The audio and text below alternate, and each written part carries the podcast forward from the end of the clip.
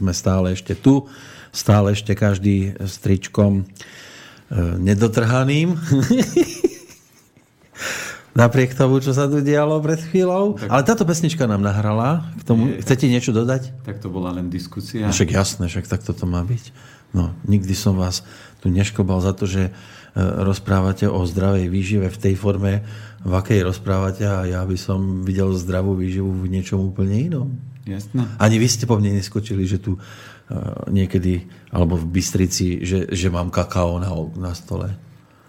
Určite. No. To, je, to je presne to, že ja vždy ľuďom vysvetľujem, že život je o slobode a slobode cesty a každý, každý kráčame nejakou cestou a aj to, čo ja vždy ľudí, ľuďom vysvetľujem, že akékoľvek informácie prichádzajú, ľudia by sa mali na nich zamyslieť a povedať si, že či to do ich do mozaiky do, zapadá, či je to pre nich zaujímavé, či ich to vie niekam posunúť a v prípade, že áno, tak nech si to vyskúšajú, v prípade, že nie, tak si môžu povedať, že toto nie je moja cesta a v prípade, že chcú rebelovať, tak nech rebelujú. Máme telefon asi zrejme. Dobré ráno. Dobré ráno. Počúvame. Uh, chcel by som vás uh, uspokojiť tým, že sa rozprávate v podstate o tom istom. Že? Len uh, neviem, čo tam ste mali v tej káve, keďže ste sa takto rozhorčili medzi sebou. tak trošku, trošku len, no. Predsa len no, po... trošku, trošku, ale tak v podstate každý rozpráva o tom istom, že treba zmeniť človeka, lebo o, keď príde človek do krčmy na Slovensku, tak uh-huh. povie, že každý sa chváli o tom, ako kde čo ukradol a Veď potom práve, prídu no. voľby, potom prídu voľby a každý hovorí, že tak ten je zlodej, ten je zlodej, ale v podstate zlodej volí zlodeja. Každý si volí toho istého, aký je. Čiže úlohou slobodného vysielača je asi zmeniť osobnosť každého človeka. Keď sa každý zmení, tak potom, keď ľudia nebudú kradnúť, tak nebudú môcť tolerovať zlodejov ani v politike. Ja si, dovolím, ja, si, ako... ja si dovolím povedať len jednu ano? vec. Ja si myslím, že vlastne my dvaja s Petrom, e, veď my by sme ani nemali o tom hovoriť, lebo my, nás sa to netýka. To, aby sa ľudia zmenili. Dovolím si to hovoriť aj o sebe, aj o ňom, že my sme v podstate no, tak... už dosiahli určitú úroveň a škoda, že mnohí tam nevedia vyskočiť.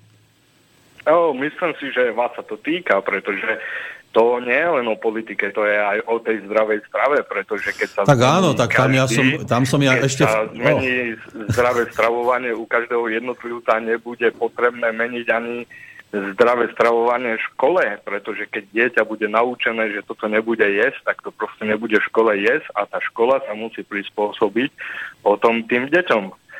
Takže v podstate či sa jedná o politiku, alebo či sa jedná o zdravé stravovanie, alebo čokoľvek, tak v podstate sa bavíte o tom istom, len každý si hľadí ten svoj iný názor, ale ináč po tejto, po tejto stránke súhlasím, to by mi Peter mohol niečo vyčítať, lebo tým, že ja kupujem aj výrobky, ktoré s tou zdravou stravou nemajú dvakrát súvislosť, tak, tak, tak ju podporujem, tú nezdravú stravu. To by, áno, to si zaslúžim určite z jeho strany kritiku, lebo podporujem to nezdravé na trhu. Takto by som to povedal. Tak ale kto to nerobí, tak ja tu mám momentálne pivo a cigarety na stole, tak kvôli tomu aj v podstate telefonujem, lebo to bola relácia, teraz v podstate sa to zmenilo na závislosti, takže toto sú závislosti. A chcel by som sa vlastne opýtať týmto pádom, ako sa zbaviť určitých závislostí, či sa jedná napríklad o závislosti na cigaretách, čo je moja najväčšia závislosť, alebo potom ďalšia závislosť moja je chodenie do posilovne a stále sa v tom zrkadle vidím malý.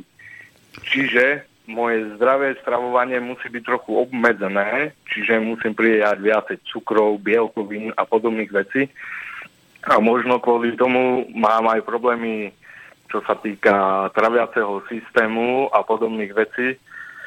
No, takže neviem, ako z toho výjsť, pretože zdravé stravovanie hovorí o tom obmedziť cukry a zase čo sa týka naberania objemu alebo svalové hmoty alebo čokoľvek, tak ide o to zvýšiť trochu karbohydráty. No a to sú v podstate cukry. Takže tieto dve možnosti sa trochu bijú medzi sebou, takže neviem nájsť medzi tým kompromis. No za seba poviem zase, než Peter prehovorí, že ja v tom odnaučení sa fajčiť nemôžem radiť, pretože ja som sa v podstate ani nenaučil. A čo sa týka chodenia do posilňovne, je to to isté.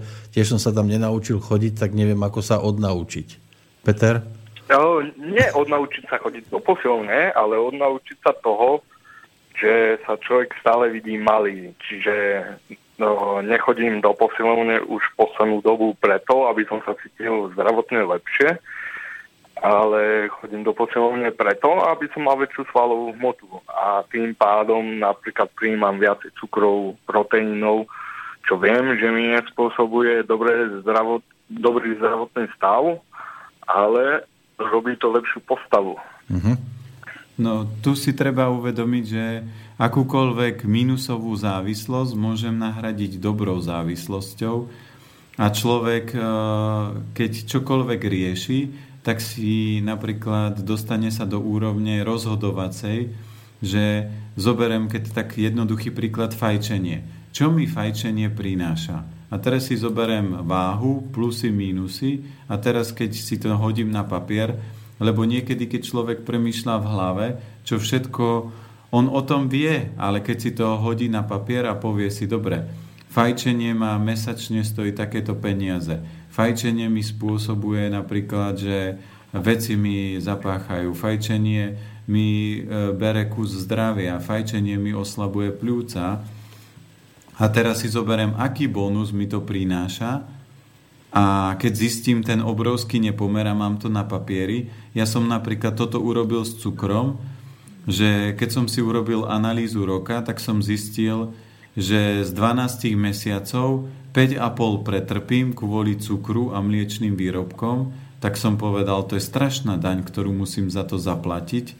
Keby som 11 mesiacov mlsal a jeden mesiac pretrpel, tak, som, tak by som sa asi toho nevzdal. Ale keď som zistil, že 50% z roka skoro pretrpím a keby som si zobral, že ešte mám žiť ďalších 50 alebo 80 rokov života a z toho 40 pretrpím kvôli nejakej sladkosti alebo kvôli nejakej cigarete, tak človek zváži, že hm, chcem toto robiť a chcem sa ničiť a chcem túto daň zaplatiť, alebo nechcem a tak nájdem spôsob, ktorý mi pomôže sa toho vzdať. A tu potom funguje jednoduchý nástroj, že nájdem si silný dôvod, prečo to urobím. Tak si poviem, dobre, chcem mať peknú svalnatú postavu, tak si poviem, že ja do roka chcem mať takúto svalovú hmotu a prestanem fajčiť. A keď pre mňa svalová hmota nie je dôležitá, tak cigareta ma vždy strhne k tomu, že sa vrátim k tomu fajčeniu, ale potom sa nemôžem čudovať, že svalová hmota nerastie. Alebo niekto si môže povedať, chcem dosiahnuť napríklad úspech v práci, alebo chcem mať lepšiu prácu s lepšou výplatou, tak prestanem fajčiť. A keď sa tie veci nedejú, tak sa nemôže čudovať, lebo nie je ochotný preto urobiť. A toto funguje ako keby háčik, ktorý človeku pomôže vzdať sa nejakej závislosti. A čo sa týka obzerania v posilovni, a riešenia toho, tak tam si treba uvedomiť prvý základný proces, že človek sa musí mať rád taký, aký je. A keď mu veci na jeho fyzickom vzhľade, či už sú to svaly alebo vyrysovanie, nepáči sa, tak si poviem, čo preto urobím. Začnem chodiť do posilovne. Ale nezačnem chodiť do posilovne a, a nechodím tam preto, aby som bol krásny, ale aby som budoval svaly. A keď budujem svalstvo, tak to viem jednoducho vyhodnotiť nie okom, ale vyhodnotím to normálne metrom, že si zoberiem meter, odmerám si biceps, hrudník, brucho, stehna a chodím napríklad do posilovne mesiac, cvičím správne, mám správnu výživu, tak vidím, tie výsledky sa posúvajú alebo neposúvajú. Keď sa neposúva, tak hľadám spôsob... Mohol by som prerušiť? Áno. O, chcel by som prerušiť s tým, že ja chodím do posilovne viac ako 15 rokov, takže to není otázka, že týždňa, dvoch alebo mesiacov ako poda, ktorí tam chodia a proste chcú mať z týždňa na týždeň obrovské zmeny a keď to človeku nevadilo 8 rokov, tak zrazu chce mať zmenu za 2-3 mesiace. Takže ja chápem, že toto je trošku iná vec, ale problém je v tom, že napríklad je mi jasné, že už po tých 15 rokoch, keď tam budem chodiť a budem napríklad robiť drepy so 100 kg váhou alebo budem robiť so 150 kg váhou, tak ten náraz svalovej hmoty nie je až taký rozdielný, ale viem, že klby mi trpia viac. Ale pointa toho je, že proste v hlave mám zakotvené to, že keď tam idem, tak tam musím vydať všetko zo seba a musím brať tú najväčšiu váhu, ktorú vládzem. Viem, že na úkor napríklad pod postavy si kazím svoje zdravie. To je napríklad aj tým, že tým, že mám uh, detekovaný od doktora žalúdočný reflux uh, a mal by som obmedziť hlavne čo sa týka cukry, uh, bielú múku a pečiva, tak uh, v podstate po tréningu mu, si musím dať. Musím dať. No to je v mojej hlave, že si musím dať. Uh, je weight gainer, kde to obsahuje strašne veľa cukrov, není to čistý proteín, a myslím si, že toto mi spôsobuje ďalšie zdravotné problémy. Čiže uh, ako môj koníček je jedna vec a keď to nerobím, tak sa zase necítim psychicky správne alebo dobre. Takže sa mi to tak bije, že buď som není na tom psychicky dobre, alebo som na tom není telesne dobre. No ale toto, toto všetko sa dá prirodzene dostať do rovnováhy a do toho zdravej formy. Keď viem, že chcem ďalej posunúť cvičenie, tak napríklad aj so 100-kilovou činkou, keď spomalím pohyby, tak nepreťažujem klby, že je tam väčší tlak na tie klby, ale tým po, pomalým pohybom dostanem opäť svaly do nového stresu a tým pádom tie svaly budú rásť. A taký ten cukrový proteín môžem nahradiť napríklad s čistým konopným proteínom, do ktorého si môžem nastruhať jablko alebo zmiešať to s jablkovou šťavou, pridať škoricu a ten efekt nebude mať taký deštrukčný na to trávenie. A keď si do toho šupnem trošku e, umelctu, tak to trávenie môžem harmonizovať. Čiže toto celé sa dá takýmto jednoduchým štýlom prepnúť. A tie svaly budú rásť a potom e, musia sa posúvať. V rámci toho cvičenia len presne platí to, že potrebujem držať tie svaly v rámci stresového nejakého charakteru, aby oni sa ďalej posúvali. To znamená, keď viem, že so stovkou robím takéto opakovania, ale keď to spomalím, tak môžem naberať podobné objemy, ale rýchlosť toho pohybu bude ďaleko pomalšia. Mhm. Dobre, to ako rozumiem, týmto veciam, čo sa týka tréningu, tak uh, treba to obmienať, lebo telo si rýchlo zvykne, takže mením aj tak, aj tak, aj tak. A chcel by som vás ešte poprosiť, pretože volám z Anglicka, takže si vás pustím na rádio ešte, či by bolo možné vypočítať podľa dátumu, čo sa týka môj, kde patrím, čo by som mal stravovať. Ja viem, že som už trošku mimo, ale predchádzajúci človek telefonoval trošku dlhšie, tak bol problém sa vám dotelefonovať. Jasne. Uh, môj, to je úplne v pohode. Dátum... Není, není problém. Táto ranná časť je taká voľná, takže dátum narodenia je aký? 24. septembra 09 uh, 1981 a ešte by som vás chcel poprosiť, uh, či by ste nejak okomentovali, čo sa týka, ako by sa dalo zmeniť stravovanie na nápravu toho žalúdočného refluxu. Dobre. No Dobre, tam presne vychádza... Dobre, tak kľudne. Dobre, ďakujem veľmi pekne. Ďakujeme, aj my. Takže u vás je energia jinového dreva, čiže tvorivosti, a druhý element, ktorý vás prezentuje, jekov, takže preto prirodzene vás to ťahá k činkám a k posilovaniu. To tam normálne vidno? No keď je energia kovu, tak tí kováci, napríklad ja som Jangový kov, ale ja by som tancovať nešiel, ale mňa vždy fascinovalo cvičenie, bojové umenia, čiže také tie tvrdé športy. A tak máte da- danosť na nejaké pohyby? Áno, ja mám... Ale, ale len tie také pomalé? A nie, ja mám, ja mám danosť na loptové hry, e, to znamená môj dar je veľký, je pohybová pamäť, čiže akékoľvek loptové športy, akékoľvek športy, ale aj tak ma to vždy ťahalo k cvičeniu a k formovaniu postavy a posilovňa. Keby ma nezastavili klby, tak cvičím intenzívne a dlhodobo. Ale keď som videl, že ma zastavili klby, tak som prešiel na cvičenie s vlastnou váhou a to telo proste zosilňujem takýmto cvičením. A potom, keď som stretol Číňanov, tak som pochopil, že nie je kľúčové veľký objem, ale prepracovanie svalového vlákna do hĺbky. A keď sa vrátim k poslucháčovi, uh-huh. tak presne u ňoho je tam e, drevo s kovom, kombinácia. No a tým, že zdravotne on má najslabší žalúdok, tak preto sa objavil reflux. A preto aj napríklad sa nerozvíja to svalstvo, lebo keď žalúdok dobre nepracuje, tak on nedokáže, lebo on je prepojený so svalmi, takže tie svaly sa tak nedokážu vytvárať, keď to trávenie dobre nefunguje. A druhý najslabší element, ktorý to ovplyvňuje, je pečenia žočník.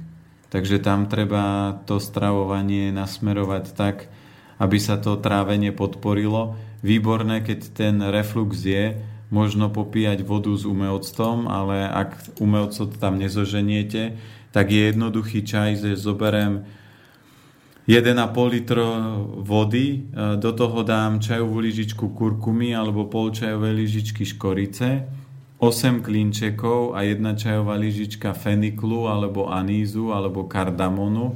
Vždy používam jednu ingredienciu, takže napríklad dám 1,2 litra vody, čajová lyžička kurkumy, 8 klinčekov a čajová lyžička napríklad kardamonu a môžem to striedať. Druhý čaj dám polčajovej lyžičky škorice, na druhý deň klinček a čajová lyžička anízu. A toto je výborný čaj na trávenie. Môžem častejšie používať kurkumu do ryže alebo do akéhokoľvek jedla. Ako korenie môžem používať kari korenie. Výborné je mrkva, hokajdo, cibula, takéto sladké zeleniny, to všetko harmonizuje to trávenie a, a týmto spôsobom môžem ten reflux vrátiť a ešte môžem používať napríklad horkú chuť alebo aj kyslú chuť, lebo tá má tendenciu to stiahovať smerom dole. No, takže toľko zase reakcia na poslucháča, tento raz e, na telefóne. No, máme tu ešte celkom slušnú zbierku tém, ktoré sme sa ktoré sa dostali do obsahu, ale ako si sme sa k ním nedostali, keďže dnes tých dátumov bolo neuveriteľné množstvo a ešte zostalo. Mám tu ešte 99 nerozkliknutých, ale netočí sa to iba okolo toho. Napríklad Slavu napísal, chcel by som sa opýtať, e, či sa varia aj obilné polievky, keďže struky, strukovinové a zeleninové sú a či sú aj semienkové a orechové, sa pýta. Nie, t- tieto veci nie sú až také dobré, lebo tie, tie polievky sú výrazne potom tukové a museli by ste použiť na to, aby to bola polievka tých semien veľa, ale to už by bolo naraz veľa tuku, čiže tam je lepšie tie orechy semena kombinovať ako keby že urobím si polievku a navrch posypem nejaké opražené oriešky, dve polievkové lyžice môžem zjesť ale na to, aby som z toho urobil polievku, tak tých tukov by som potreboval veľa. Takže a tá polievka možno, priznám sa, by bola možno zvláštna, lebo fakt tie semená a orechy obsahujú tých tukov veľa. Ešte tam má PSK, že spomenulo sa, že zo smiechu nemôže byť nič zlé, ale kamarát, keď bol decko, tak sa tak smial, že odpadol, nesmel sa strašne smiať, musel sa ovládať, lebo ináč by pri silnom smiechu E, mohol naozaj odpadnúť, že čo vy na to. Smiech je veľmi silná emócia a keď je srdce slabé, tak kľudne ľudia môžu zomrieť aj na infarkt. Od rehotu. Od rehotu. A, ale preto platí to, že to srdce nám skôr, ako sa toto udeje, bude roky dopredu signalizovať, že niečo sa tu nedeje v poriadku. A preto to nie je záležitosť smiechu, že on sa nemohol veľmi smiať, ale je to záležitosť toho, že tam treba v tom organizme upratať, aby fungoval tak, že sa môže kľudne od srdca smiať aj hodinu a nič sa neudeje. No bez signálu toho sprievodného E, dopredu, to sa väčšinou stáva, keď mu niečo zabehne. Napríklad. Smeje sa. Áno. Už sa stalo koľkokrát a potom musel niekto prísť a buď mu buchnúť po chrbte, aby to vypadlo z neho a potom ho to zachránilo, alebo žiaľ, aj takéto boli smutné prípady. Sú, sú veci rôzne a človek zažije rôzne také e, bizarné situácie. Ja keď som mal, raz chcel kloktať umelcov a išiel som ho skúšať, a chcel som si ho lyžičku dať do úst, tak ako som si ju dať do úst, tak v tej sekunde proste sa ústa otvorili a podvedomý reflex sa prirodzene nadýchol a ja som vdýchol umelcot do pľúc. A tak som mal asi minútu dve, že som sa dusil, že som sa nemohol nadýchnuť, lebo tá sol proste v pľúcach bola divoká potom sa mi samozrejme podarilo, lebo ináč by som tu dneska nesedel. No, to by, až, až by ste tu sedel, tak potom by som videl ducha. Ale to je presne to, že preto sa niekedy v rámci života dejú aj také možno bizarné situácie, ale ak človek má vhľady, tak vie všetko vysvetliť, že prečo tá situácia sa udiala a prečo práve som musel vdychnúť umelcot a prečo je toto a prečo je tam. Že krásna kniha je fakt Anastázia jednotka, kde ona vysvetľovala Megremu, že ona dávno veci vie a ďaleko veci vie dopredu. Ona aj keď v meste nežila, ona mala, presne vedela popísať, vedela prejaviť, vedela zahrať, vedela normálne spievať ako aj Ala Pugačová, ktorú v živote nevidela. Uh-huh. To znamená, vedela to všetko napodobniť, lebo ona si z toho ako keby Metrixu stiahla akúkoľvek informáciu. To sa dá? To všetko sa dá. By som zaspieval ako Karel Gott? No presne tak. Fakt? Si zoberte, že veď ľudia napodobňujú Karla Gota. No imitovať dokážu, ale... No ale to je len o schopnostiach, že keď zoberieme, ja mám kamaráta, ktorý ovláda 16 jazykov úplne dokonale a plynule. Tak ale zase jazyky si myslím, že zase je niečo iné, ako mať e, taký istý hlas, ako máte vy? No je, ale e, keď, keď prepnete mozog do toho vysokého levelu, tak to sú veci medzi nebom a zemou. Ja som videl, napríklad bol som na kurze Ignatenka, ktorí uh, sedeli ľudia a on im normálne ako počítačový software poslal program, že teraz hrajte takú hru a tí ľudia zahrali, začali hrať divadlo. A jeden chlapík nehral, tak on si k nemu sadol, že je nejaký problém a on hovorí, čo čučič, debil. A on zistil, že to je robotník a že musí prepnúť do iného jazyka, že on to dával vo vyššom leveli ten program, že musí sa znížiť na jeho úroveň a keď ho naprogramoval, tak on fungoval. Hm. Alebo vedľa uh, bol chlapík a on ukázal, že zoberiete pero a zdvihnete ho. A teraz zavolal si niekoho z hľadiska, že poďte zdvihnúť pero, on ho chcel zdvihnúť a nemohol, že bolo prilepené. A vedľa mňa sedel chalan a hovorí, tomu ja neverím. Toto keď neurobí um na mne, tak ja tomu neuverím. A my sme sedeli tam niekde vzadu, že to nemal šance on počuť. A on hovorí, mladý muž v tej košeli, poďte ku mne, keď to chcete teda vyskúšať.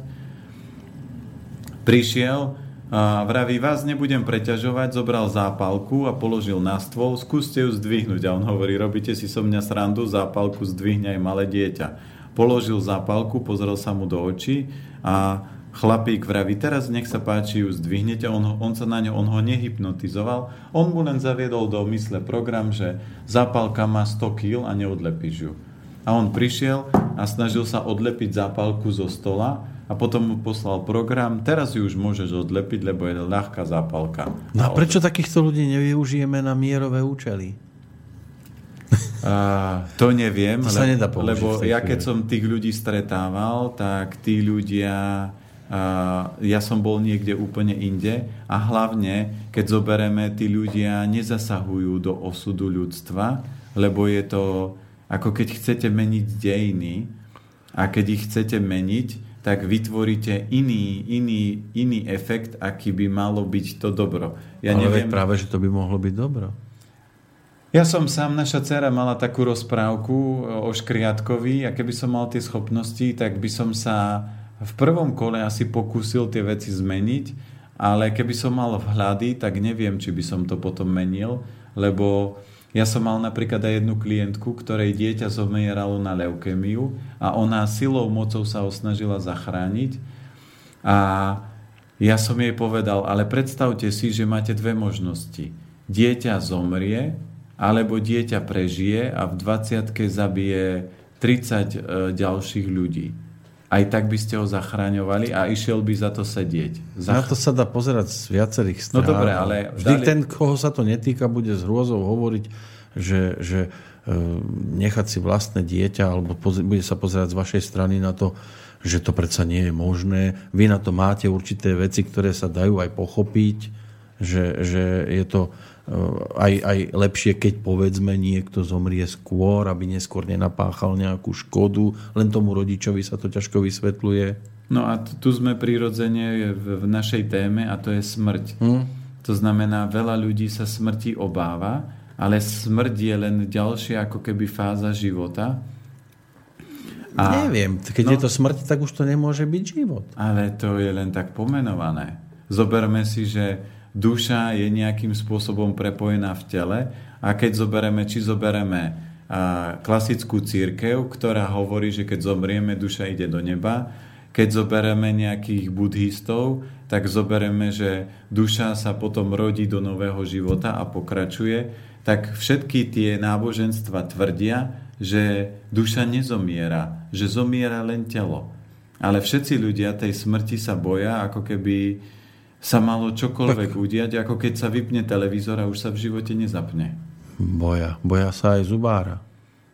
Niektorí áno, niektorí nie, ale zub a smrti sa boja všetci.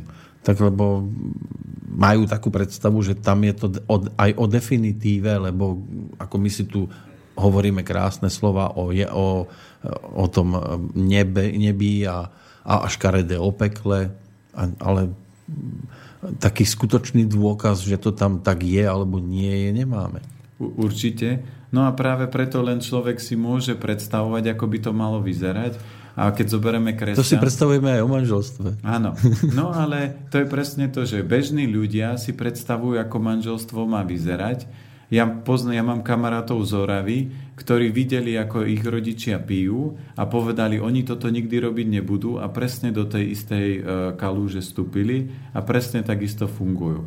Mne sa nepáčilo, ako to fungovalo a ja som povedal, ja budem žiť život inak a život žijem inak. Hm? A videl som, ako fungujú vzťahy a povedal som, ja moje vzťahy budú fungovať inak. Len tá smrť je o niečom inom, lebo ja si po, môžem darmo povedať, že ja, ne, ja neumriem tak, ako umrú iní. Aj tak umriem. Áno, ale to je presne to, že jedinou vecou, ktorú si môžeme byť všetci istí zatiaľ na 90%. To je tá spravodlivosť údajne najväčšia tak všetci jedného dňa musíme zomrieť. Ale to, čo je najdôležitejšie v rámci toho, kým zomrieme, ako ten život prežijeme. A vo väčšine prípadov veľa ľudí prežije ten život v strachu toho, ako ten život skončí a kam sa dostanem. Ale sú asi momenty, keď si to nejak neuvedomujeme a, a v tomto živote riešime veci, ako keby sme tu mali byť väčšine. No, my si to neuvedome do vtedy, dokedy nám nezaklope na no. dvere e, choroba. A Alebo niečo vážne, nejaká nehoda. A vtedy človek je schopný sa zamyslieť, ale to nie je až taká veľká múdrosť. Múdrosť je počúvať znamenia, lebo tie znamenia vždy intenzívne prichádzajú a aj naše dieťa a je kopec filmov takých natočených, že e, tá matka má kopec znamení, že pozor, toto dieťa a namiesto toho, aby ona ich vnímala, ona je vo svojom chaose, čiže jej mysel rieši tisíc vecí a nezachytí to, že jej napríklad dieťa unesú alebo sa niečo udeje. Ale múdrosť by mohla byť aj v takej úrovni, a to už ale asi chcem veľa, aby sme si to uvedomovali aj bez toho, že by museli prísť tie znamenia. Presne tak. To znamená, že človek, keď sa prepojí, a ja vždy vysvetľujem, že v srdci sídli šen, to znamená v čínskej medicíne sa hovorí, že srdce je sídlom ducha a keď duch riadi život, čiže duch je dokonale prepojený s telom, tak nikdy nevytvárame také tie deštrukčné mechanizmy. Nikdy nás ani nenapadne, že by sme dovolili jazyku robiť to, čo robí. Keď zoberieme rodičov... A čo tak, robí? No jazyk deštruuje telo tu na tomto mieste a on celé telo. No lebo on rozhodne, že ja mám chuť na čokoládu. No a, že... to, a zuby a ústa celkovo. Zuby nič, zuby len hryzu. Zub, ale zuby môžu zabrániť tomu, aby to tam došlo. Uh, nie, to moz- jazyk zblbne mozog a mozog súhlasí, aby sa dvere otvorili. Ale podstata je jazyk. Ale mozog za to môže, že sa nechá jazykom zblbnúť. Áno, ale kto je spúšťač? Spúšťač je jazyk. Spúšťač je ruka. Nie, jazyk. Rukami to tam dá. No ale zase podstata. Jazyk zblbne mozog a mozog dohnutí ruku, aby to dala do úst. Stačí, keby ste človeku... Akože mám sliny a tie sliny sú tam potvoriť na to, aby sme zblbli mozog? No nie. E, chuťové poháriky urobia to, že jazyk, keď dostane veľkú právomoc, to je taký krásny príklad aj s deťmi. Ak rozmaznáte deti, tak deti sa dostanú do štádia, že rodičia tancujú ako deti pískajú. Čím silnejšie osobnosti deti máte, tým viac rodičia tancujú okolo detí. A štádium je potom také, že pani má 60 rokov a stále je v strese, lebo môj syn, a keď sa ja ľudí spýtam, pani, ale akého starého syna máte?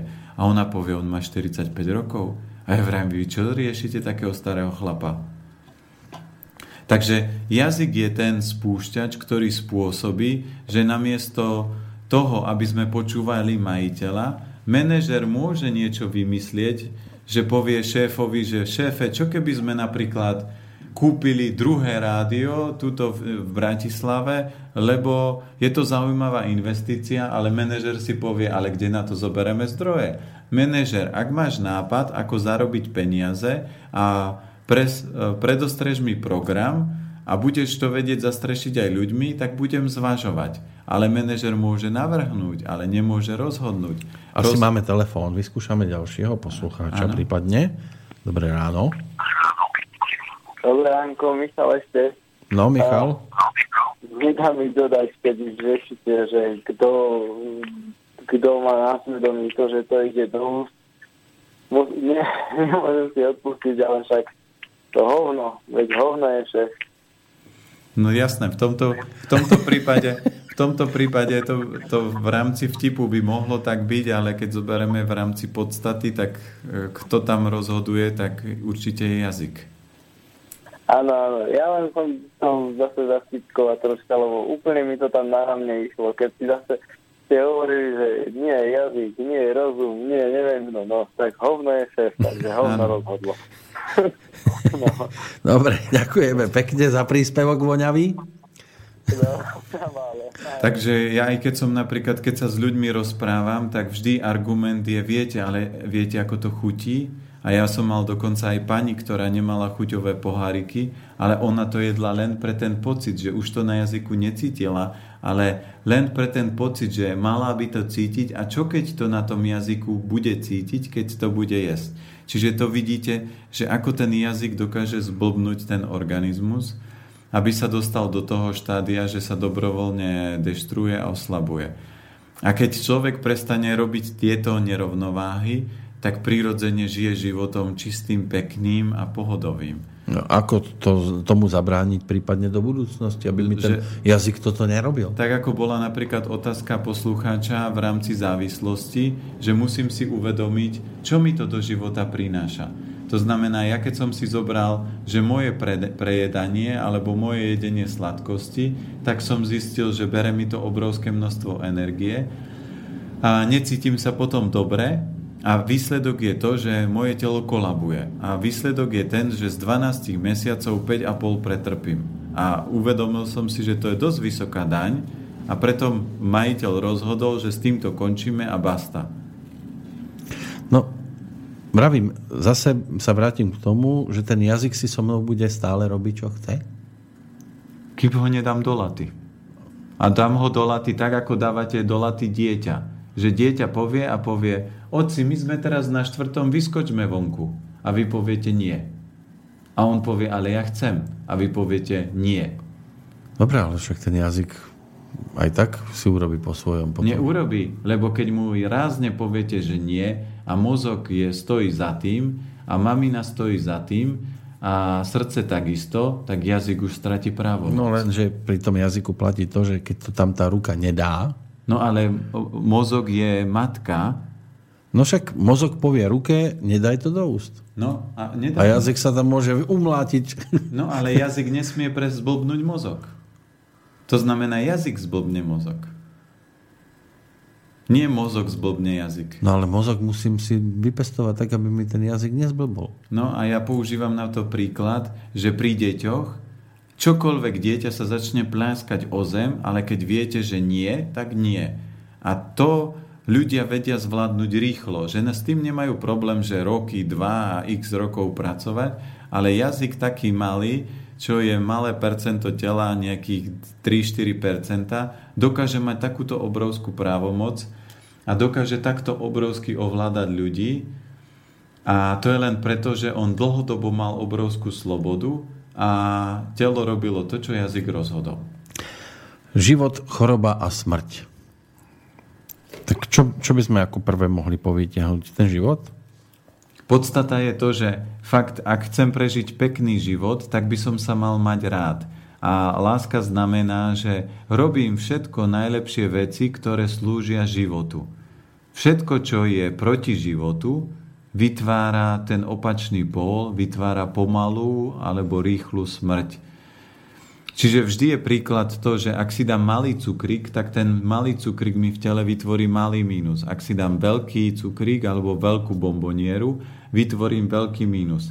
Takže keď je mínus, mínus nikdy nepodporuje život a mínus vždy vytvorí mínus. Niekedy sa dá, a, cukor kedysi bol ako liek v lekárni, takže sa používal ako liek, keď to telo je vyčerpané. Len dneska choroby nie sú z, nadby, z nedostatku, ale z nadbytku. To znamená, ľudia majú nadbytok cukrov, nadbytok tukov, nadbytok bielkovín a toto potom spustí ten celý chorobný proces. Ak... No to je zase len o tom, že nemusím tú ruku donútiť, aby mi dala do úst cukrík. Áno, a každý musí nájsť spôsob, ako to dosiahne. Ja použ... Máte aj nejakú fintu? Ja používam tú fintu, že keď si človek dohodne, že toto chcem a toto urobím a zavedie to na tvrdo, tak to funguje. No, ja už nebudem kupovať cukríky. No, jedna z fóriem je napríklad nekupovať si cukriky. To je ale aj pri fajčení, takto aj pri alkohole. Presne tak. A každý potrebuje nájsť kľúč, čo na ňo zaberá. A ja keď som aj stretol ľudí, že veľa skúšali a nefungovalo, tak ja som vždy povedal, zoberte, čo je pre vás veľká vec v živote, že keď je niekto chorý a povie, že chce byť zdravý, a, toto pred, a vzdá sa sladkosti namiesto toho, no tak ak mu na tom zdraví záleží, tak to sladké nebude jesť. Ak mu na tom sladkom, či ak mu na zdraví nezáleží, tak to sladké bude pojedať. Ale boli časy, keď ani tie cigarety až tak tomu telu neškodili, aj keď nie je to prirodzené, do seba dostávať nejaký dym, ale tá výroba predsa len bola o niečom inom. Nie je to o tých e, e, aj lepidlách, ktoré sa použijú, však musí sa tam ten šúlok nejako dať dohromady a teraz keď sa to fajčí, tak je to tam trošku o niečo mimo, o tej chémii ako takej. A, takže to nebolo až tak podľa mňa zdraviu škodlivé, ako je to dnes. No, v záležitosti toho, v akom stave to bolo. Fajčenie mohla byť dobrá terapia, keď v plúcach je veľa vlhkosti, ale vo všetkých ostatných prípadoch fajčenie vytvára extrémny oheň v plúcach, čo ho vysušuje a vysušuje ústnu dutinu a, a vytvára veľký oheň, ktorý keď väčšinou zoberieme, že fajčia, fajčili muži, takže ten ich oheň ešte sa zvyšoval a fajčenie pri každej cigarete do tela vstupuje obrovská úroveň voľných radikálov, ktoré výrazne spom, e, spúšťajú proces chorobnosti uh-huh. A výrazný proces starnutia. Takže pozitívny efekt tam je veľmi minimálny. To sa dostávame v podstate aj k tej závislosti, e, ktorá bola takou akousi samostatnou e, kategóriou. Ale tak my, ktorí sme napríklad nikdy na tom fajčení nefičali, tak nám sa to celkom ľahko hovorí, ale ja som tak častokrát sledoval aj týchto fajčerov, lebo človek to vidí, keď chodí, tak stále postávajú pod striežkami a, a tak ma napadlo, že že, že mám vlastne šťastie, že mňa toto nepostihlo, že, že som po tejto stránke závislosť nechytil. Že, že čo v tom tele sa musí odohrávať, aby ten človek zrazu dostal tú slínu a už tá slina ťažko odchádzala. Čo v tom tele v tej chvíli prebieha? No ten organizmus si vytvorí uh, v rámci tej potraviny, vždy tá potravina niečo prináša, čo vytvára nejakú závislosť. Nemu to robí dobre v tej chvíli? Tam, tam vstupuje uh, časti látok, ktoré vytvárajú presne ten uh, proces, že potrebujem ďalšiu dávku, aby sa ten stav držal. A keď začne klesať, to je ako aj káva, keď sa dlhodobo používa, uh, určitá úroveň kofeínu drží ten organizmus na nejakej úrovni a keď začne klesať, tak človek sa cíti unavený bez, bez nejakej energie a potrebuje druhú kávu, aby ho držala v, tom rovi, v tej rovine. Ale každý akýkoľvek stimulant vždy vytvorí v organizme to, že vyčerpáva sa ten organizmus. No ale dá sa aj nájsť si niečo iné, čo ma nabudí. Preto treba vytvoriť závislosti si dobré. To znamená, že začnem používať veci, že tie minusové závislosti nahradím plusovými. No, keď, keď niekto ma... si nájde, povedzme, ja neviem, že aby, aby mal optimistickejšiu náladu, tak to vidí v dobrej knihe. Stačí, že si otvorí okno, pozrie sa a e, do prírody, alebo si ide ľahnúť na lúku.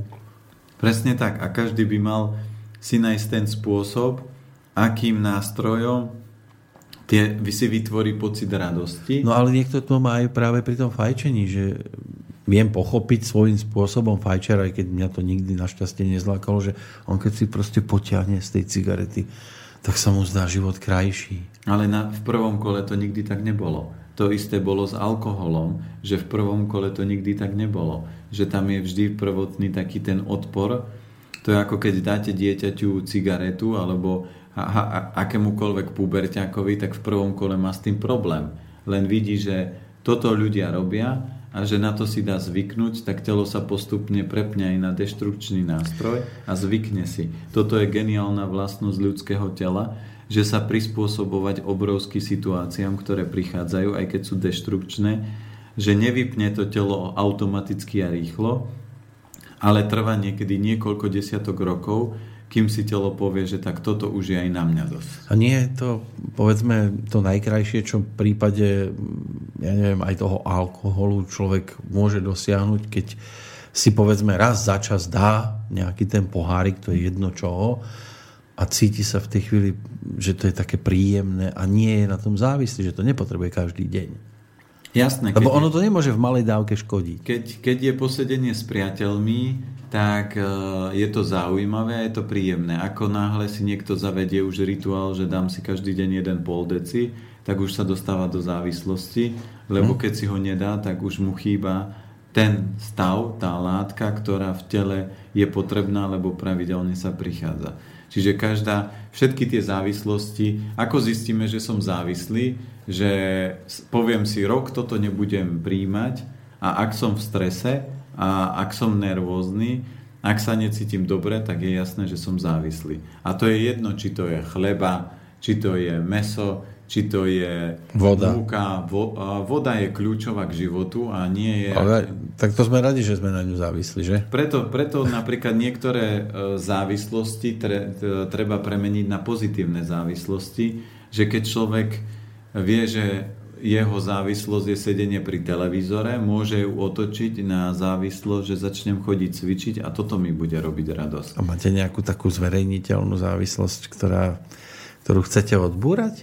Ja, ja už som povedal, ja tým, že v živote som mal veľa náročných skúšok a aby tie skúšky netrvali dlho, ale krátko, tak ja som vybukoval veci, ktoré ma blokovali, obmedzovali a 99,99 ja nemám, čo by so mnou niečo robilo. Čiže jediná posledná vec, ktorá u mňa bola, a to som tiež odstrihol už, bolo tak, že som mal tendenciu, keď mám náročné týždeň alebo víkendy, že sa porozprávam, tak som si takže vyložil nohy a pozeral dobrý film a to som tiež ustrihol v rámci toho, aby som dostal niečo viacej. A pozitívnu závislosť? Pozitívnych je veľa, to znamená na, Práca. na cvičení, na jedle, na, na práci, e, na dobrých vzťahoch, čiže to sú všetko otočené minusové na plusové. Aj vás trasie, keď to nie je? Že ja neviem, teraz som si nezacvičil. Jo, musím to, si zacvičiť. To už je, to je presne, no to nie je ani tak, že by triaslo, ale uložíte sa do postele, idete zavrieť oči, ešte cvičiť, postavíte sa a vyjdete. Ešte to dokážete. No jasné. A už akože však by ste mohli si oddychnúť. No ale prerušíte zlaté klopko. Ja, to je to. Zabudol som na klopko. A keď si zoberieme nejakých dynamických cvičení, tak je to o tom, že tam, keď vynecháte, eh, dajme tomu, že necvičím každý deň, tak to nie je až taký prúser ako pri energetických cvičeniach. Možno je, na niekto má závislosť napríklad na tom, že má rád úsmev, smiech a smiechu sa čiastočne týka aj e-mail, ktorý prišiel.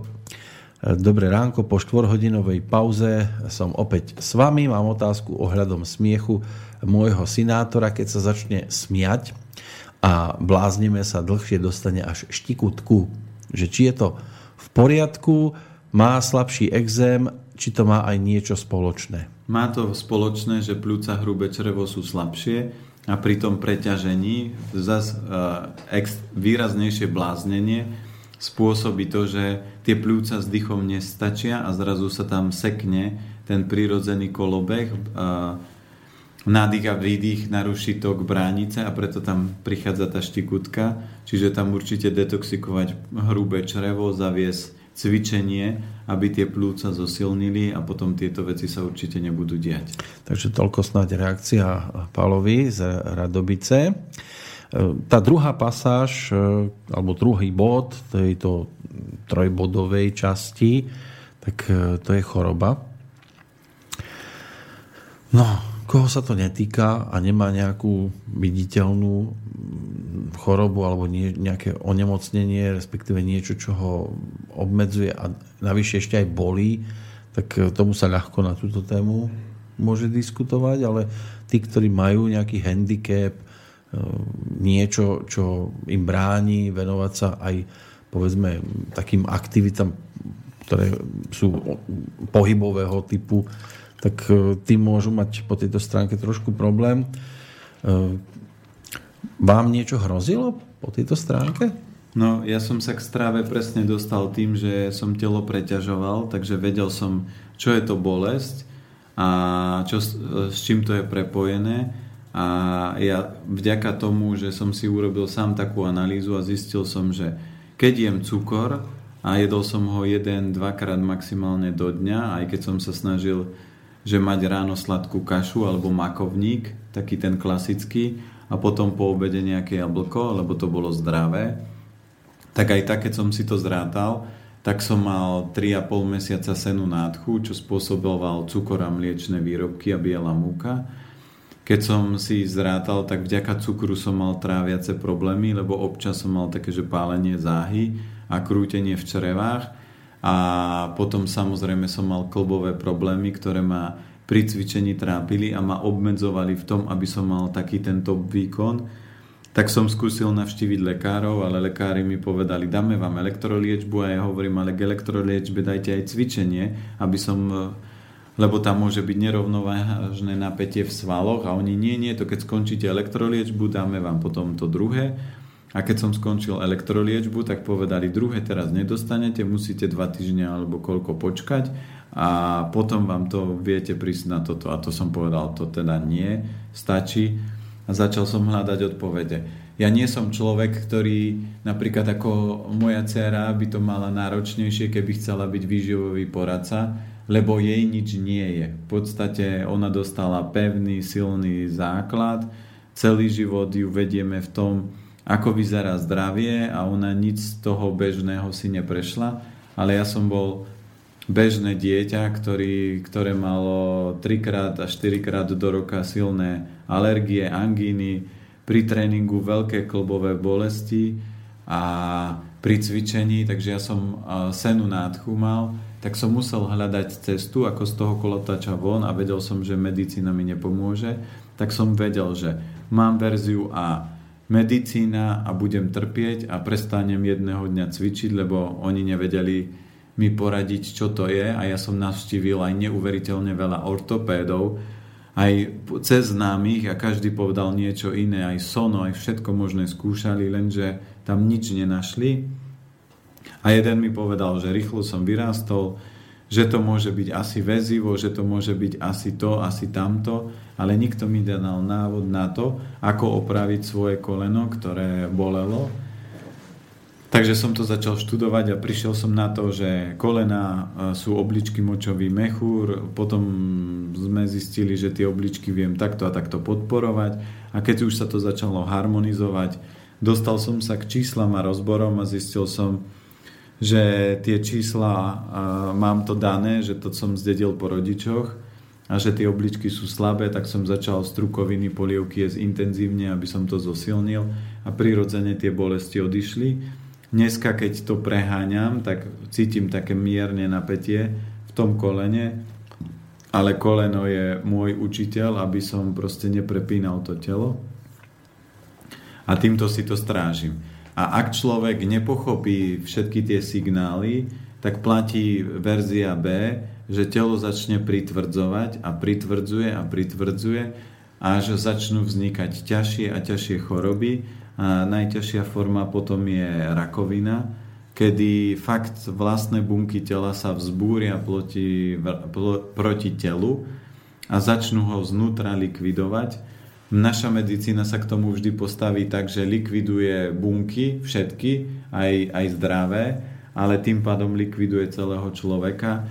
A pri rakovine platí pravidlo, že stačí ju prestať vyživovať. A keď ju prestanem vyživovať, tak tá choroba prirodzene zanikne sama bez toho, že by som s ňou musel bojovať ak nie som ochotný urobiť maximálnu zmenu, lebo to nie je o zmene, že urobím 80% alebo 90%. Ja v tomto prípade musím otočiť život o 180 stupňov a keď ho otočím, tak to zdravie získam. Dneska je dokázané, že všetci ľudia, ktorí uh, sú liečení bežnou medicínou, tak na 95% do 5 rokov sa choroba vráti a väčšinou zomierajú na ten istý problém alebo inú formu rakoviny. A preto jediná cesta je tá, že opraviť ten, tú správnu cestu a keď neopravím, tak človek prirodzene zomiera. Ja vždy používam vetu, že aj v niektorých knihách sa píše, že žiť by sme mali tak, aby v každej v akejkoľvek sekunde môjho života mohol prísť aniel smrti a povedať, zoberem vám teraz dieťa. A vy by ste mali povedať, keď je to jeho vyššie dobro, nech sa páči. Alebo zoberem vám manželku, keď je to jej vyššie dobro, nech sa tak deje. Alebo zoberem vás, keď je to vaše, moje vyššie dobro, nech sa tak deje. Alebo zoberem vám dom, ktorý ste 20 rokov stávali, alebo 5. Alebo zoberem vám všetky vaše životné úspery, alebo... Tak ešte pri tých uh, materiálnych veciach si môže posluchač povedať, že no, v poriadku, to by som asi aj ja dokázal, ale povedať, nech sa páči, keď sa to týka dieťaťa alebo partnera, tam, tam mnohí nemusia súhlasiť. To ja viem, ale to je preto, lebo sa vytvorí závislosť na dieťati. Závislosť. To, by som to zase nenazval úplne závislosťou. Proste je tam taký ten pochopiteľný vzťah k tomu. Je to, je to moja krv, mám, mám rád svoje dieťa alebo partnera. Nemusí to byť o tom, že ja si ho teraz chcem privlastniť. Len jednoducho je mi s ním na tomto svete dobre a verím, že aj jemu so mnou. Áno, ale keď zoberieme, tak tuto platí to, že to dieťa má svoju cestu. A keď pochopím jeho cestu, tak jeho cesta môže byť, že má žiť 10 rokov a potom má tento svet opustiť. Nemusím to chápať, ale mal by som to, alebo budem to žiaľ musieť e, prijať. Tak. A ke, keď je to o skutočnej Ale láske... asi by som tiež nepovedal, že, že nech sa páči. Asi by som s tým proste bol vnútorne nevyrovnaný, nevysporiadaný. Vždy, Trápilo by ma to. Záležalo by, záležalo by samozrejme na dôvode. Vždy napríklad človek, väčšinou ten dôvod nie je vysvetlený, to sa stane proste. Bol taký krásny príbeh, že Boh vstúpil na zem so svetým Petrom a prišiel do, k boháčovi a boháč ho uložil do stajne alebo do maštale a tam mal takú izbičku a tá stena bola deravá. A Boh prišiel a opravil stenu. A svätý Peter sa čudoval, že prečo to urobil. Potom na druhý deň išli ku chudákovi, ten ho prijal, ubytoval ho na jedinej posteli, ktorú mal, s deťmi išli do sena si lahnúť a ráno sa zobudil a chudákovi zomrela krava. A svätý Peter sa pýta Boha, že Pane Bože, prečo si taký nespravodlivý? Boháčovi si opravil stenu a on sa k nám správal drzo a nič nám nedal ani jesť, možno kúsok chleba, kvorku a vodu. A sedliak zabil jedinú sliepku, uložil nás na jeho postel a jemu si zobral kravu. A on hovorí, ja nie som nespravodlivý, len ty nemáš dostatok informácií lebo boháč tu v, v tej miestnosti mal skrytý svoj celý majetok a ja keď som opravil tú stenu, tak on nevie, kde ho teraz schoval. No a ku chudákovi prišla smrť a prišla si po manželku, tak ja som sa dohodol s ňou, že nech zoberie jeho kravu, lebo tá smrť si musela niekoho zobrať. No ja premyšľam nad tým, povedzme, po tej stránke z vlastnej skúsenosti, proste som nemohol ovplyvniť určité veci. To znamená, e, že žijem celý čas s jednou obličkou, lebo tá druhá sa nenaštartovala, ale ja som to v detstve nemohol e, ovplyvniť e, svojim vlastným konaním. Zas, keď by sme toto posunuli trošku ďalej... A takisto iní majú, povedzme, handicap, ktorý dostali od narodenia. Len keď to posunieme ďalej, tak my sme si vybrali to telo, ten život, tú cestu a tie skúšky, ktoré potrebujeme pochopiť. Lebo nejak inak sa to nedá, ako ja to neviem nejak inak vysvetliť, lebo ako vysvetlíte, že e, dieťa sa narodí a zomrie z ničoho nič. Ako človek vysvetlí, že niekto chce dvakrát spáchať samovraždu, vyskočí z okna a jemu sa nič nestane. To... Ale ako vysvetlím niekomu, že, že už, už len to, že je tu, si, si sám vybral. No a to je pres... Nie to ešte, že si vybral aj to, čo má. A to je presne to, čo povedal Číňan. Niektoré veci sa nedajú vysvetliť v t- k tomu, k tej úrovni chápania, ktorý máme. To znamená... keď mi to nedokáže vysvetliť on, prečo to má byť iba o mojej nízkej úrovni, že to neviem pochopiť? No lebo to je tak... Prečo to on teda používa výrazy, ktoré on nevie vysvetliť? Nie, lebo to on nepoužíva výraz. To sa ľudia pýtajú a on to je tak, ako keď dieťa sa spýta, oci, ako vieš, že toto a toto je takto? A vy mu to vysvetlíte, dospelý človek to pochopí, ale dieťa povie, nerozumiem tomu. Prečo je to takto? A vy mu to neviete vysvetliť. No ale ani dospelý to nevie vysvetliť dospelému. Čo? No, že veci mám prijať, ktoré proste nevie no, mi ten dospelý vysvetliť. Áno, ale dospelý, ktorý je na... Ako to dospelý pochopil, že, že že on to vie povedať, že ja to mám prijať, keď ja to neviem pochopiť a ja mám prijať to, že ja to neviem pochopiť a on nevie prijať to, že on to nevie vysvetliť. On, on by to vedel vysvetliť, ale tá mysel nie je schopná to pochopiť. Lebo zoberte si, že keď tu príde k nám matematik a má matfis a on nám začne rozprávať matematiku, tak my dvaja budeme na ňo pozerať. No áno, lenže tie príklady niekto vedel vymyslieť. Vymyslela tá istá, ten istý mozog, ako je náš. Len my z nejakého dôvodu tú matematickú úroveň myslenia nemáme rozvinúť. Ale príklad, osobne si myslím, že príklad bude asi niečo iné ako, ako, ako nejaká dimenzia alebo, alebo nejaký, nejaký osudový, osudová línia. No ja môžem uh, zobrať zase len skutočnosť z jedného príbehu, ktorý mám od priateľa Jasnozrivého, že Chlapík išiel na motorke, narazil do Tatry a prežil čelný náraz do, na Tatre a nič sa mu nestalo. A toto ho prebralo a začal hľadať odpovede. Ako je možné, že nezomrel a narazil na tohto môjho známeho a on hovorí, nič mu nepovedal, on prišiel za ním a vraví, ja viem, prečo si prišiel.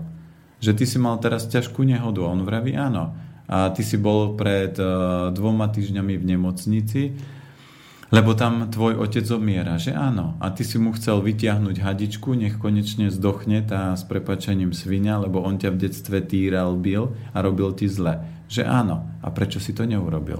A on povedal, neviem. No a tá Tatra mala byť daň, ktorú si mal zaplatiť. Ale tým, že si zmenil okolnosť, tak Tatra bola len upozornením. Lebo a, ťažko vysvetlíte... A bol že... úprimný, keď povedal, že nevie? Áno.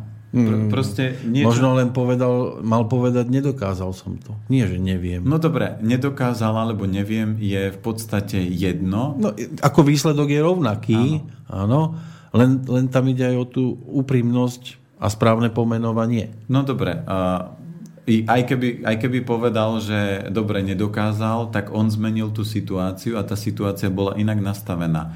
Lebo nie je možné, aby na, napríklad v 60 keď narazíte čelný náraz do Tatry, aby ste ho prežili. 99, Asi je možné. Nie, no nie je.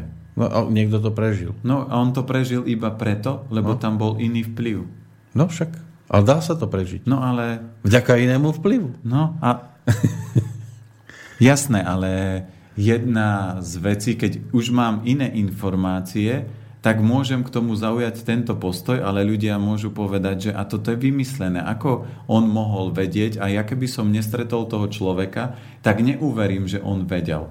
Tak ako na Ignatenkovi vedľa mňa sedel chalan a on povedal, kým Ignatenko neurobí na mne, že s tým perom ten trik, tak ja mu neuverím, a on, keď to na ňom urobil, tak uveril, ale musel si to zažiť. A to isté napríklad Ignatenko robil v Rusku, že zavolal vedcov ruských a povedal, pozrite, ja dokážem rozohnať oblaky a bolo zamračené, on prišiel vonku a o do minúty alebo do piatich bola krásna čistá obloha. Oni povedia, to nie je možné. Vy ste nás zmanipulovali a to nemôže fungovať. Takže obloha sa zase zatiahla, na druhý deň prišiel, postavil kameru, natočili záber, on urobil tú istú vec, obloha zase čistá, pustili to na kamery a vedci povedali, to nie je možné. Vy ste zblbli nás a zblbli ste kameru tak on povedal, jemu už ostávalo len jediné, dajte mi peniaze, aby som sledoval tie sily, ktoré zmenili to, že kamera neukazuje tie oblaky, lebo tam nie sú a vy ste ich tiež nevideli. To znamená, toto je presne level toho, na akej úrovni tá mysel je a čo dokáže pochopiť alebo nie. A ja keby som napríklad ja tým, že tieto veci som cítil, že sú možné a stretol som niekoľko takýchto ľudí, a, ktorí mali takéto výrazné schopnosti, tak a, ja som nepotreboval pochybovať. Ale keď to bol chalan, ktorý prvýkrát v živote toto zažil, tak pre ňoho to bol neuveriteľný zázrak, že ako je možné, že toto dokáže niekto urobiť, že on nedokáže odlepiť zo stola jednu zápalku, ktorá mala váhu, čo ja viem, nejaký ani nie gram a pritom má silu, že zdvihnúť proste aspoň 50 kg. Ale nie jednu zápalku nedokázal odlepiť ani svoje nohy. A to záležalo nie od neho, ale od Ignatenka, aký program mu zadal. Čiže toto sú veci, ktoré ťažko niekto vysvetlí hlavou, ako je to možné, ale to je len preto, lebo my na to nemáme tie informácie. A preto aj tí Číňania, keď my sme napríklad sa pýtali, že toto cvičenie, čo mi v živote prinesie, a on keď vedel, že vysvetľovanie mu to zobere obrovské množstvo energie a ten človek to nepochopí, tak povedala len to robte. Keď si človek aj prečíta napríklad knihu Anastázie, tak ona rozprávala veci, ktoré Megre obyčajný človek nebol schopný pochopiť, ako ona môže žiť v, na Sibíri, v tajge a, a chápať, ako funguje svet. A dvakrát, čo ja viem, za život vyjde do mesta a dokáže zosnímať všetko, čo v tom svete sa deje a naskenovať to a dokáže rozprávať inými jazykmi, keď ona sa tie jazyky neučila. Čiže toto sú veci, ktoré bežný mozog nepochopí a povie, niekto potrebuje 3-4 roky, aby sa jazyk naučil a ona sa ho dokáže naučiť za, za 1-2 dní. Tak sú záhady medzi nebom a zemou, ktoré asi musia skôr skúmať ľudia, ktorí e, to vedia aj nejako vysvetľovať alebo skladať ako skladačku postupne mozaika, po mozaike. Všetci nemôžu pochopiť. Ani, ani, ani tie matematické príklady a, a rôzne rovnice, pretože to už presahuje ich pohľad na svet a vnímania a, a, a mozgovú výbavu a podobne. Ja tiež sa nenaučím ja neviem, 13 jazykov. A som rád, že som sa naučil ako tak po slovensky. Jasné. No a to, toto je presne úroveň a keď zoberieme ako keby to posledné štádium, tak ja vždy ľuďom vysvetľujem a úsmevne sa usmievam, že smrť pre mňa nie je koniec života. Ja to nezosmiešňujem, že vy to takto vidíte. Premýšľam nad tým. Uvažujem, či je toto konečná, alebo nie je konečná, či to má význam, alebo nemá význam ale neodvážil by som sa tvrdiť vyloženie, že iba jedna možnosť existuje. Nie. Netvrdím, že vy hovoríte, že jedna, hej, to, ale sú takí, no. ktorí povedia, že iba jedna možnosť je. Nie. To znamená, že je tam iba nebo, alebo iba nejaká, ja neviem, aká, aká dimenzia, áno, a že oni proste odmietajú, že nič neexistuje. To, to, toto ja vysvetľujem, že keď sa bavíme na týchto úrovniach vyšších, tak ja môžem povedať, ja si toto myslím, a takto to cítim, že takto by to mohlo byť. Ja skôr premyšľam tak, že my niekedy ako keby sme si tak pri, sami nechceli pripustiť, že už nič iné a tak snívame o tom, že by tam snad niečo... Ja, ja to beriem iba ako jednu z možností, áno? Že možno, že to je iba o tom, že my, si, my proste túžime, aby tam niečo ešte bolo. Len uh, náročne... Ale tiež premyšľam nad tým, že možno tam naozaj nič nie je. Uh, áno, len tam potom prichádzajú obrovské otázniky, ktoré sa udejú. No, veď že, práve tie že, otázniky. Na, že, že narodí sa dieťa, má 4 roky a na klavíri hrá ako pán Boh. To nie je možné aby toto dieťa zvládlo. Ako, počuli sme pána Boha hrať na No nie, tak o, obrazne, že keď zoberieme Mozarta, že čo on proste dokázal v tom veku, to je nevysvetliteľné, že zoberie sa vaše dieťa, príde k počítaču, ktoré v živote počítač nevidelo a chytí tú myš tou rukou, ktorú chytať aj vy. Áno, ale to... A v živote vás nevidelo chytať. Ale toto už je jasné preto, lebo tie, to povedomie, to je ten príklad s opicami, že tie deti už keď tá energia je vytvorená, tak tie deti ovládajú tablety, počítače stokrát lepšie, lebo už sa vytvorila takéto vedomé prepojenie medzi všetkými bytostiami na Zemi. Tí starší ľudia majú problém sa ako keby do toho systému vsunúť, ale všetky deti, ktoré aj teraz, že písali, že teraz sa narodí dieťa, to dieťa, keď sa narodí, bude dokonale ovládať počítač a jemu nikto nič nevysvetlil, čo kde kliknúť, ale ono to už má v sebe. No.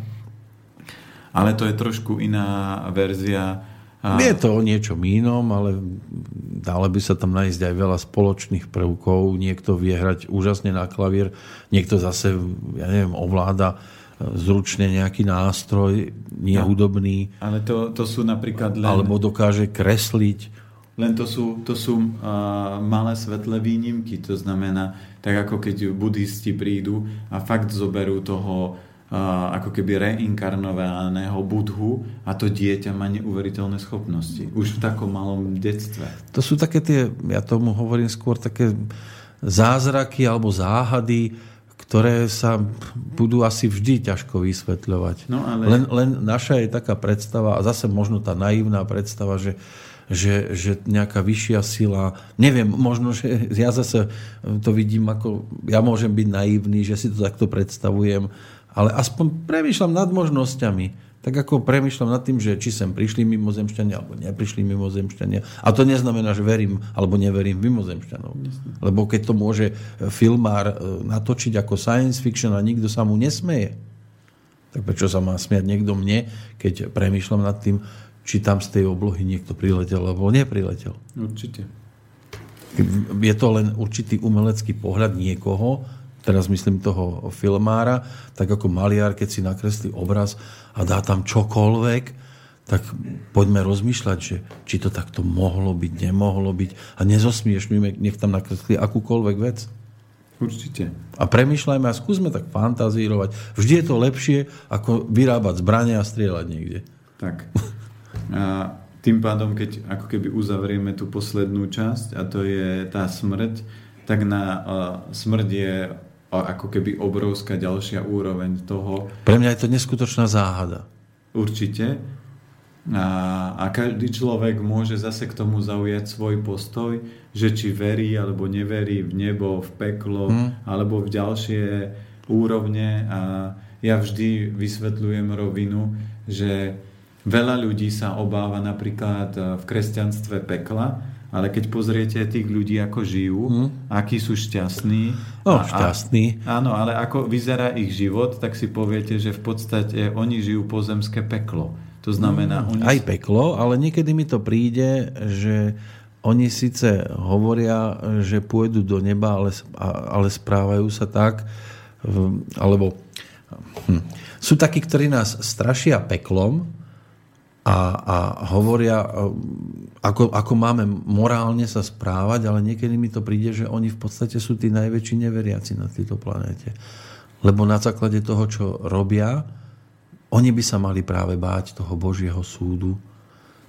No, a, ale v tejto, v tejto úrovni vždy to je v, v rámci tej vyššej moci, že ona tie, ona, alebo Boh, alebo vesmír, má to vo svojich rukách, ktorý by si to mal ukočírovať a rozhodnúť, lebo uh, je, je aj úžasná kniha, napríklad ja som teraz uh, čítal knihu Chatrč a tam mu zabili dieťa, uh, masový vrah, to on už, o, jeho volali, že uh, Boru, Beruškovi, čiže Lienkový vrah, lebo on vždy, keď uniesol dieťa, tak nechal tam lienku a nikdy to teličko nenašli. Mm. A oni našli miesto krvavé, ale telo cery nenašli a on bol z toho hotový. A skôr ako sa mu toto udialo, tak on dostal list, že oni Boha volali taťka v rodine, že a tak dostal skôr ako mu dceru uniesli, tak povedali, že dostal list nepodpísaný od žiadneho adresáta a tam bolo napísané, že stretneme sa v chatrči taťka. A teraz nevedel, že či si manželka z neho vystrelila alebo čo. A potom prišla takáto situácia, že tú dceru mu uniesli a tá dcera sa stratila a podľa všetkého nenašli telo, tak ju uznali za mŕtvu a on asi rok celý sa trápil. Všet, celá jeho rodina chradla, lebo ten celý proces spustila staršia dcéra, ktorá išla na loď a nedala si pozor, že tú loď prevrátila, začali sa topiť a otec museli zachraňovať tie dve deti a tá mala ostala pri prívese a odtiaľ ju uniesol. Takže tá jedna si to tá jedna si to vyčítala a presne tým, že on sa upol na to jedno mŕtve dieťa, tak všetci ostatní trpeli, aj manželka, aj tie dve deti neuveriteľne trpeli a po roku on stále premýšľal, že či to bol žart, či to bolo čo a tak pocitovo precítil, že do tej chatrče by mal ísť. Do tej chatrče on sa rozhodol teda ísť, zobral si zbraň, že keby náhodou, lebo nevedel, že či mu to vrah písal, alebo Boh, alebo kto, ale potreboval to ako keby objaviť. A keď tam išiel, prišiel, nič tam nenašiel, presne ho zavalili tie emócie, celo to tam rozbil a keď sa vracal naspäť, ako keby z tej chatrče, tak bola zima a zrazu začalo svietiť slnko, vyšlík a začalo svietiť, začala lúka kvitnúť a keď sa otočil na miesto tej chatrče, tam stál pekný dom a zjavili sa tam proste tri bytosti, vyzerali ako ľudia.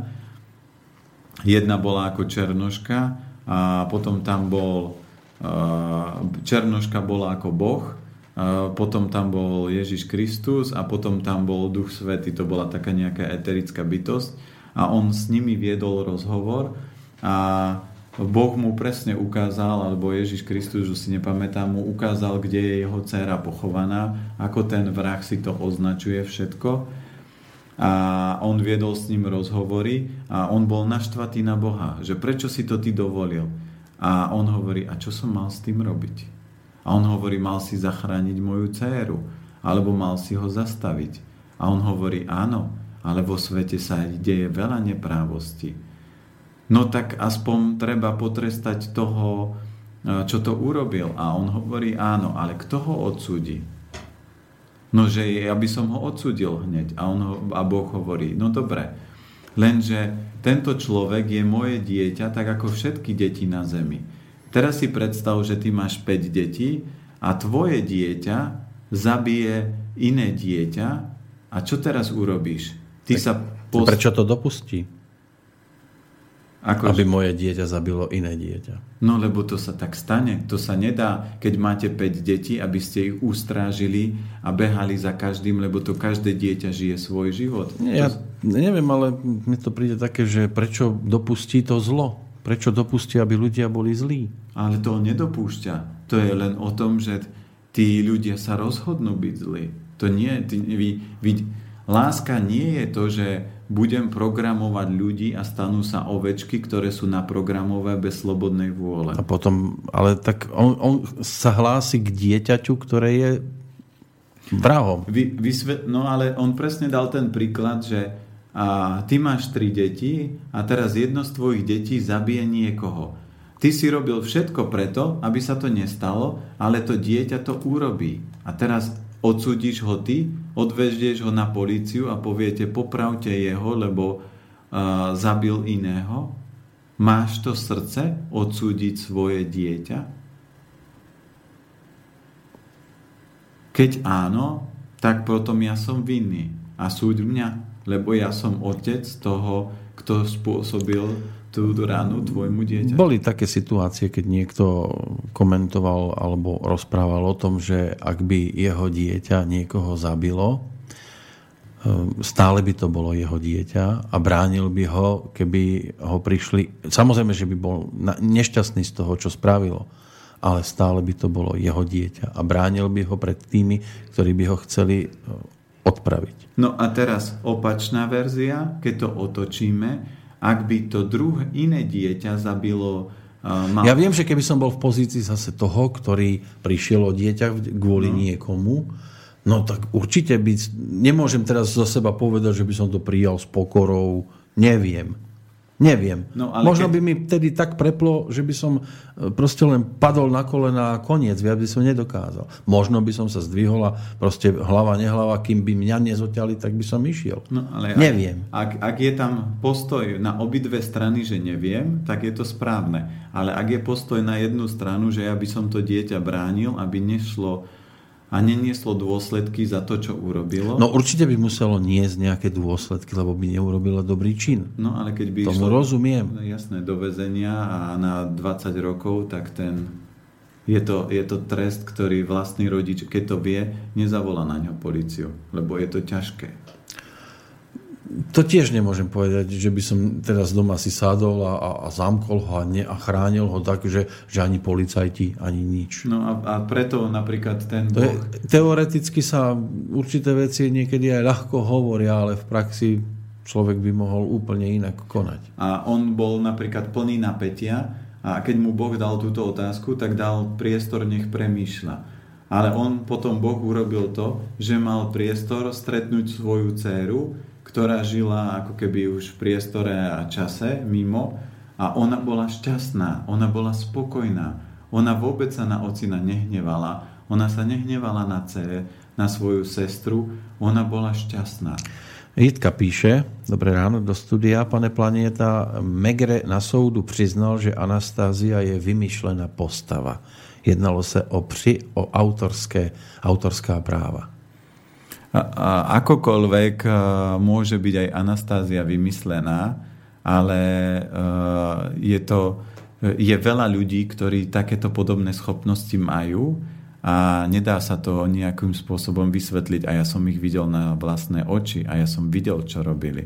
To znamená, že či Anastázia je alebo nie je vymyslená, tie schopnosti ľudia majú. Ja som napríklad nič také nevidel. Nehovorím, že, že to nemôže existovať. No. Ani to nepotrebujem zase teraz za každú cenu spoznať, že to Jasne. existuje. Ehm, nebudem sa smiať nikomu, kto mi bude tvrdiť, že to bolo. Ehm, netreba ale zase ani odsudzovať tých, ktorí povedia, že to nie je možné.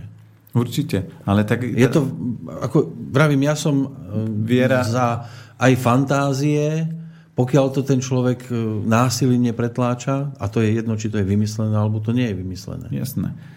Tu je, keď sa, ale my, my sa dopracovávame k, kvázi k tej smrti a si zoberme, že pre niekoho môže byť smrť koniec života a mal by to tak zobrať.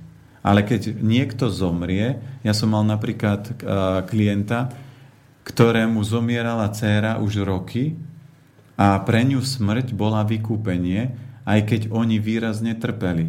A moja úloha, keď ja som tam vstúpil, tak ja som im pomohol ich vrátiť do života, lebo oni by ďalších možno 2, 3 alebo 5 rokov ešte trpeli a smútili za dieťaťom a pritom sa na, narodilo nové dieťa, vnúčka, na ktorú by oni nemali dostatok sily, lebo by smútili za tou dcerou, ktorá odišla a ona už aj tak roky sa trápila. A toto bol napríklad aj príklad tej chatrče, že tým, že jedno dieťa zomrelo, tak celá rodina zomierala a ten otec sa ako keby uzavrel namiesto toho, aby to nejakým spôsobom pustil. Ja viem, že je to ťažké, ale život ide ďalej. Život... Áno, teoreticky sa nám ľahko hovorí, že my by sme to zvládli inak, my by sme proste toto prijali a podobne, ale keď sa to bezprostredne týka niekoho z nás, tak, tak úplne inak môže plávať. To je ako keď hovorili, že keď dostaneme krč do nohy, ako sa máme vo vode správať a, a, a pritom v praxi si dovolím tvrdiť, že vysoké percento zlyhá. Len e, ja sa tu, ja napríklad nerozprávam to... A to je iba krč do nohy. Ja napríklad nerozprávam to, že takto by ľudia mali napríklad pri smrti fungovať. Ja len rozprávam tie ako keby rôzne také tie otvorené pohľady, uh-huh. ako sa na tú smrť dá pozerať a každý človek by si mal vybrať. On má... Ja by som bol veľmi rád, keby ja to nechcem samozrejme privolávať, ale keby sa to mňa týkalo, ja by som bol veľmi rád, keby som E, to zvládol na takej úrovni, že ukážkový príklad. Jasné. Aha. Len, len, len človek musí... V skutočnosti by som neviem, ako reagoval. Jasné. Len človek potrebuje sa dostať do štádia, že ak niekto z tohto sveta odíde za akýchkoľvek okolností, lebo či vyššie dobro, alebo malo sa stať, alebo osud, alebo akékoľvek okolnosti do toho vstúpia, tak ten človek má právo smútiť, ale nemá ho to položiť v rámci života. Ak je ho to položí, tak ten človek bol závislý na tom, na tej bytosti a tá bytosť ho stiahuje. Lebo... Nemusí to byť ani o závislosti, len mu jednoducho môže prepnúť. Ale to je závislosť potom. Lebo nemôže, nemôže vám prepnúť, keď máte ešte napríklad 3-4 deti. Vy nemôžete si povedať, že toto bolo moje najmilšie a teraz tie ostatné nech mi keď to na, na, poviem natvrdo, mi, ma nezaujíma, čo sa stalo, lebo ja som teraz veľmi zranený a teraz potrebujem celý život smútiť za tou bytosťou, ktorú som... Určite je prehnané. Mňa, si, mne by sa tiež nepáčilo teraz, ani sa mi nepáči ten náš zvyk, že teraz musíme chodiť všetci v čiernom a neviem ako dlho. Proste toto by asi nemuseli sme už takýmto spôsobom riešiť. No, takže preto ja ako keby ohľadom tej smrti, lebo aj je viacero kníh, ktoré o tej smrti sa rozprávajú a výsledok je určite každý človek, keď príde o niekoho, tak mu prirodzene bude chýbať, bude smútiť a každý človek... To je pochopiteľné. Na svojej úrovni a na úrovni svojej viery by sa mal rozhodnúť, že čo jemu z toho je najbližšie a ja z môjho pohľadu vždy tvrdím, že ja keď by som zomrel, tak ja vždy... Po... No, raz zomriete, no. Áno. Takže keď ja... to príde, tak čo? Tak ja vždy hovorím, že ja budem mať poslednú záveď, že keď uh, zomriem, tak u mňa ako keby ten pohreb nemá byť o extrémnom smútení, ale má byť o radosti, lebo ja sa na to dívam tak, a ja to som aj vysvetloval manželke, že tá duša ide ako keby do lepšieho, či už ide do neba, alebo sa bude reinkarnovať, alebo čokoľvek. A ona ide do toho pekného prostredia. A teraz na zemi ľudia plačú a že prečo si nás opustil, čiže tá duša je v obrovskom pnutí, že kde by mala ísť, či tam hore, kde je konečne ten kľud a pokoj, lebo ja keď som aj videl pár ľudí, ktorí fakt zomierali a smrť, ktorá je chorobná, že ten človek dlho, dlhé roky zomiera, to je ťažká smrť a pre veľa ľudí, aj napríklad nám, keď zomierala starka, tak to bola kosť a koža na posteli a to bolo pre ňu obrovské vykúpenie, že mohla zomrieť. A keď tá duša teda letí alebo sa niekde transformuje alebo presúva, a blízky plačú, že prečo odišla alebo prečo odchádzaš, tak tá duša je v obrovskom pnutí. Preto ja manželke som vysvetlil, že moja predstava môjho pohrebu a každý si môže povedať, že on to chce ako a mal by aj o tejto téme sa baviť, tak by mal si pomenovať, že ja by som chcel, aby si v živote takto fungoval a keď zomriem, tak reagoval takto. A ja, to, ja som Jangový kov, tak ja som to tak natvrdo pomenoval, že ja keď zomriem, tak ľudia, ktorí budú revať na mojom pohrebe a budú revať dlho a smútiť viac ako uh, jeden deň, že ich to ovplyvní a že prestanú sa radovať z východu slnka, z nového dňa a z nového života, tak som povedal, ja ich vás budem chodiť strašiť, aby ste vedeli, že život ide ďalej. Hm. A to je môj pohľad a každý má právo si k tomu postaviť svoj pohľad, ale treba si uvedomiť, že život ide ďalej tento svet je krásny tým, že, že je to tak pestré.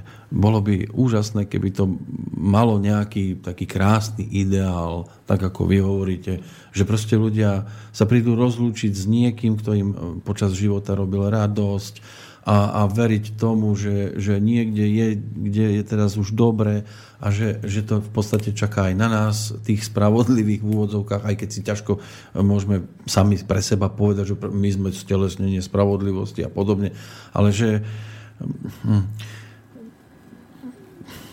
tak proste každý má právo aj svojím spôsobom aj s tou smrťou sa vysporiadať po svojom. Pokiaľ, pokiaľ to neovplyvňuje samozrejme zásadne niekoho iného, že teraz ja neviem, chodí otravovať alebo druhého chce tiež zobrať a so sebou tam, lebo proste mu odišiel niekto a on to tu nevie znášať. Ale ideál nedosiahnete. Ten ideál, ktorý si vymyslíte, že je ideál. Jasné. A tu je presne to, čo my sme dostali ako dar, slobodnú vôľu a máme právo si vybrať svoju cestu. A cesta, to, čo hovorím, človeku, že všetko, čo človek príjme, je pre ňoho to vyššie dobro. Aj keď si vybere napríklad cestu trápenia, alebo aj keď si vybere cestu cvičenia, alebo aj keď si vybere cestu necvičenia, alebo aj keď si vybere cestu samovraždy, alebo aj keď si vybere akúkoľvek cestu, to je vyššie dobro toho človeka, ktorý my by sme mali akceptovať. Samozrejme, nemali by sme sa pozerať a žiaden rodič sa nebude pozerať bez toho, že by niečo povedal svojmu blízkemu. Žiaden kamarát sa nebude pozerať na kamaráta, ktorého má rád, ako on sa ničí a že by mu nič k tomu nepovedal, ale nemôžeme preniesť a prejsť cestu života toho človeka, akokoľvek ho máme radi, ten človek musí zvládnuť tú svoju cestu sám. Ja som svojím spôsobom, my, my teraz dvaja sme tu, môžeme byť radi, že sa na, aj na túto vec pozeráme tak, ako sa pozeráme, aj keď vy nemusíte vo všetkom súhlasiť, aj v tomto okamihu so mnou a nemusím ja, ale buďme radi, že sme v úvodzovkách dosiahli práve tento level a, a snáď je tých ľudí podobne na tom viac. Určite. A tam je, preto aj napríklad tieto témy ja som tu vsunul, lebo o tých témach sa treba baviť, a, lebo keď tie situácie sa udejú, tak človek aspoň... Ste skôr pripravení na to. Aspoň hypoteticky by mal vedieť a mal by sa s, to, s tým vyrovnať, lebo my napríklad sme boli s manželkou na seminári o umieraní, kde každý z nás si prežil ako keby smrť toho dotyčného a v prvom kole manželka to ťažšie niesla, lebo proste cítila, že prichádza o veľkú ako časť seba, ale potom, keď ten pán vysvetľoval všetky tie súvislosti, tak niečo sa ako keby preplo a pochopila a prijala a potom ten postoj v rámci toho, že čo sa deje, bol iný. Čiže niekedy aj takéto veci, keď človek prejde nejakým, nejakým či už takýmto zážitkom alebo seminárom alebo čímkoľvek, tak ho môže pripraviť tak ako bojovník sa pripravuje na tréningu, že keď ho niekto napadne, tak je pripravený reagovať a to je to, čo tréning vždy robí majstra. Samozrejme, nemôžem trénovať smrť a ako budem reagovať, keď smrť príde, ale môžem minimálne na túto tému diskutovať a pochopiť a prijať, že či som alebo nie som pripravený na to a čo by sa mohlo udiať, keď proste tie veci sa udejú. A nikto nie je v tom štádiu, že bude si teraz prijať a želať, že aby si to zažil a vyskúšal, ale aj táto téma je podstatná, aby ľudia na túto tému diskutovali a mali nejaký názor a mali nejaký pohľad, aj keď všeobecný, ale aby na túto tému sa nebáli diskutovať, lebo tak ako my sme sa manželkou bavili, že vo vzťahu je nie až tak bežné, ale v niektorých prípadoch aj bežné, že jeden z partnerov druhého podvádza a typická vec, keď to otvoríte v nejakom novom manželstve, tak oni povedia, toto sa nám nikdy nemôže stať. Ale to nikdy nemôžete vedieť. Hm? Ale vždy sa môžete, ako my keď sme pozerali jeden film a videli sme, že dajme tomu žena podvádzala muža, tak sme sa asi 2-3 hodiny na túto tému bavili ako by reagoval každý z nás, keby sa napríklad nám niečo takéto stalo a mohli sme túto tému prediskutovať a zase sme sa obrovsky posunuli. Keby to bola prázdna téma, za 3 minúty to máte vydiskutované. Ano. Tak ono to, inak to človek hodnotí, keď je, je mu niekto neverný a inak to hodnotí, keď on je niekomu neverný. Jasné, ale keď viem, že... že mám... Ona mne tomu to nikdy nesmie spraviť.